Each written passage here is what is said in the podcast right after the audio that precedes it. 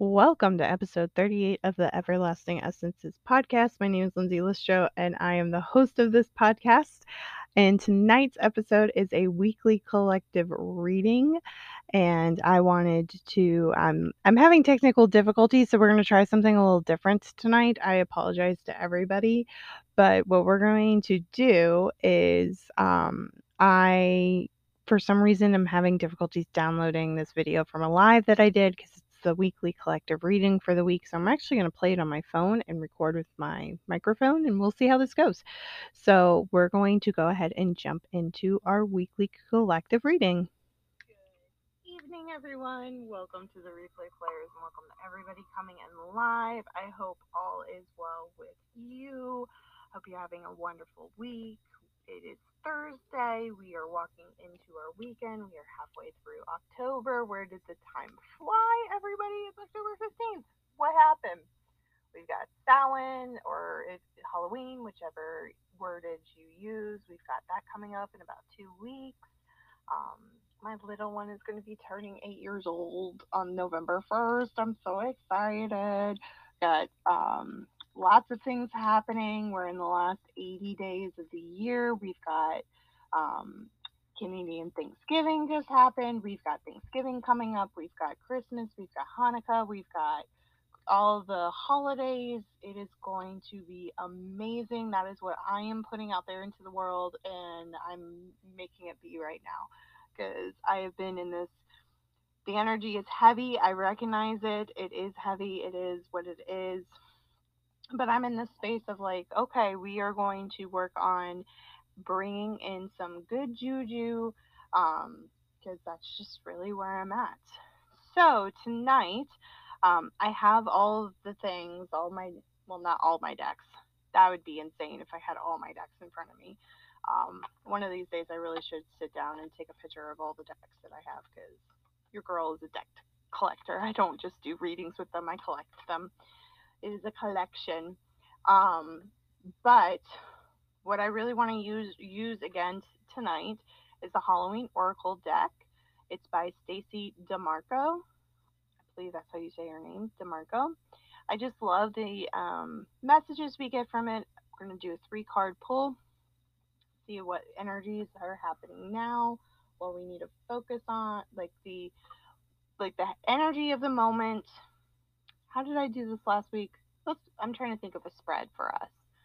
Um, but I really want to do a three card spread, kind of like the energy that's been happening, been happening, a little bit of past, current energy, and what we get to look forward to for the rest of the week. That's what we're going to do. Um, that's really how I feel at the moment. We're just going to do a, a traditional three card spread of the week. All right, so what energy has been happening? Once again, I'll be reading out of the guidebook because it's just some really great information in there. And then whatever else intuition wise comes in. Um, as a reminder, I am doing Halloween readings, so just reach out to me if you are interested. I know I posted briefly about it, but I just want to make sure everybody knows it's spooky season, it's spooky month. Halloween readings are definitely happening, happening, Samhain re- readings. So if you're interested in that, just let me know. Okay, so we got card number one, we've got card number two, and card number three. Uh, oh, oh, oh. Okay, so card number three is actually a two parter. Two cards popped out while I was shuffling, so it's going to be four card reading.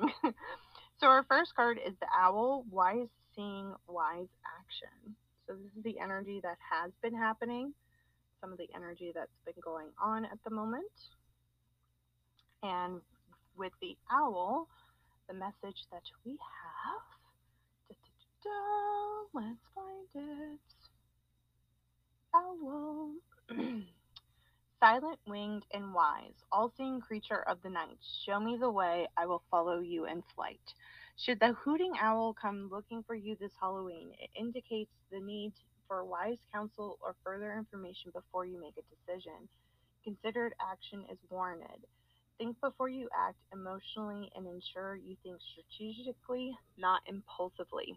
So, as I am reading this out loud, the immediate thought is like collectively the energy that is happening is for us to be mindful of all the information that's being presented to us. So, holistically, let's look at 2020. These collective readings are very much like holistically, let's look at the big picture of things, okay, you guys? So, holistically, 2020 has been a lot. And I take homage in that of like, whew, we have made it. We have made it to this point, you guys, and, and our entire lives up until this point. It is a lot, and I take homage in that. I take comfort in that. Um, but really, for us, this is a challenge of past, even like earlier today, but really gaining all the information. Like I'm thinking specifically about COVID and the pandemic and economic status of America specifically, because I have a lot of Americans that listen and follow. Um, and just holistically of make sure we seek the holistic information and try to react, not re- or respond, not react. So we're to focus in on that. Um, and owls are just really cool. Actually, a few days ago, there was an owl hooting outside my house. So this is the second owl, and I won't be surprised if another owl comes up. So it's time for me to go look at spirit animal messages of the owl because it's not not an animal that I am that pops up for me very often. The next card for us, the energy of the moment, is Ghost, and it also says Regret. So from the Ghost, the message is like smoke rising from the ashes, a mist from the sea, the dead they are watching, they have come to haunt me.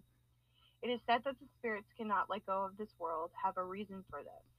Sometimes it's to warn the living, to guide them, but it's generally because they have haven't finished their quote unquote business here on the plane of the living. They have regrets that they wish to resolve.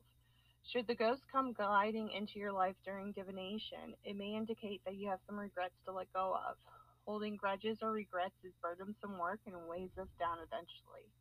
By taking actions to free ourselves of these old burdens, we clear the way for more rightful and wise action for the future. We can begin to live fully we can begin to live fully again if we let go of what of what was and step into new possibilities.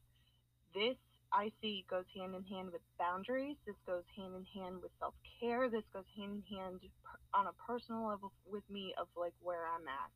Not necessarily the regrets, but really shedding what no longer serves us in a more in a very more mindful, heart centered way.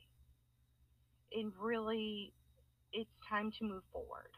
You know, we have a genuine opportunity um, each and every day to change our lives. It's just, it's really hard to do in a drastic snap of the fingers because it's not an easy thing to do. It's not. It's just not an easy thing to do.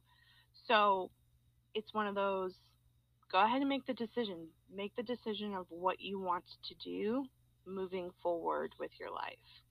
So the last two cards, we have forgiveness, which is reducing burden, which is a really fun card. It's a flower and um, in the middle of a hand. Very beautiful. And then we've got apple, which is risk and reward. Ooh, I'm going to like this message. I'm already getting stuff from that. So we're going to go ahead and start with forgiveness see what the message of forgiveness brings. Forgiveness is a wrong is done, consequences you cannot deny, but to hold a grudge is to drink poison and to think that the other person will die. If you have chosen this card, think about who it is that you could be forgiving that includes yourself. It's a really short and sweet message. Um, so, I want to dive into this a little bit including yourself, forgiving including yourself. You know, the the self shame blame game and guilt game is a real thing. Um, it is it can be crippling. It can be very crippling, especially with some of the things that I am personally doing at this moment in time. Um, I have old thought patterns, old trauma based thought patterns, and um, boundary issues and toxicity issues of relationship in relationships And there has been some shame that's come up because of this some of the actions that I have done today. And I'm okay with what I've done and I'm trying to really hone in on why I did it and not playing the you know, I didn't deliver it as well as I could.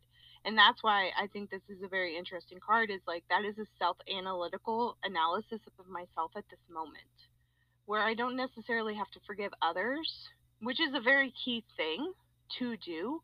Um, but there's just some things that some individuals could do in this life that I could never actually forgive their actions. But if I don't do the forgiveness portion of it, then I will be super tied up in the the hurt, the shame, the guilt, the trauma that is re- as a direct result from them.